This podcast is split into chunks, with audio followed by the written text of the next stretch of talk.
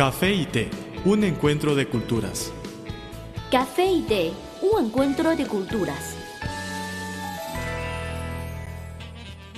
Gracias por acompañarnos en este su programa Café y Té, un encuentro de culturas. Desde nuestro estudio, Lola y Carmen les enviamos un cariñoso saludo. El tema principal de este verano es, sin duda alguna, el fútbol. Claro, porque nos tocó la mayor gala mundial del juego del balompié, celebrada cada cuatro años, la Copa del Mundo. Exacto. Después de repasar el Mundial Brasil 2014 en nuestras entregas anteriores, en esta presente platicamos sobre el fútbol en China. Aunque el nivel de fútbol del gigante asiático no es directamente proporcional a la dimensión de su población y economía, nadie duda de la pasión de los chinos por el fútbol. En realidad, la nación milenaria tiene vínculos muy especiales con este deporte. Aunque el fútbol moderno nació en el Reino Unido, muchos creen que su origen está en la civilización china.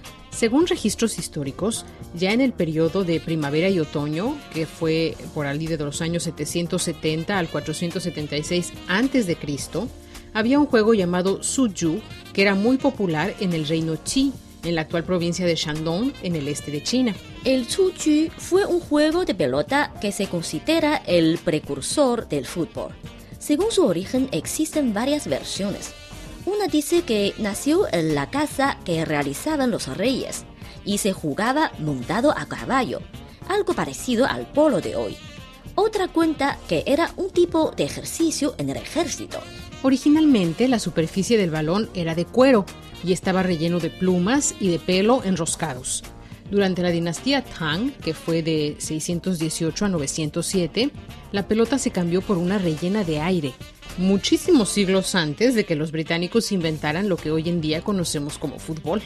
El Suju se jugaba en dos formas, una como competición entre dos equipos rivales, pero las puertas, en vez de ser instaladas sobre el terreno, estaban colgadas en lo alto, algo que recuerda al juego similar de los mayas y otras civilizaciones precolombinas. La segunda forma no se trataba de una competencia, sino más bien de un espectáculo. Era muy popular en la corte. Hasta las servidoras del emperador lo jugaban ante el monarca. Sin embargo, ni la larga historia, ni la gran población, ni el ardiente entusiasmo de los hinchas consiguen los éxitos merecidos, pues actualmente el nivel del fútbol chino ni siquiera se encuentra entre los mejores de Asia, tanto el de la liga profesional como el de la selección. La selección china ocupa el número 95 en la más reciente clasificación de la FIFA. Nada ideal para un país tan grande e importante. Claro que no. En nuestras próximas entregas vamos a conocer sobre la Superliga China y el sueño de los chinos sobre la Copa Mundial.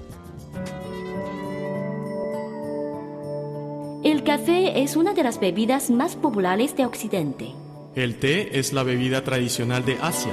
En la actualidad, podemos degustar en un mismo lugar de sus distintivos sabores. Así como el café y el té, las culturas de Occidente y Oriente tienen sus similitudes y diferencias. En nuestro programa podrá conocer algunos aspectos interesantes que estimularán sus conocimientos. Esto es Café y Té, un encuentro de culturas.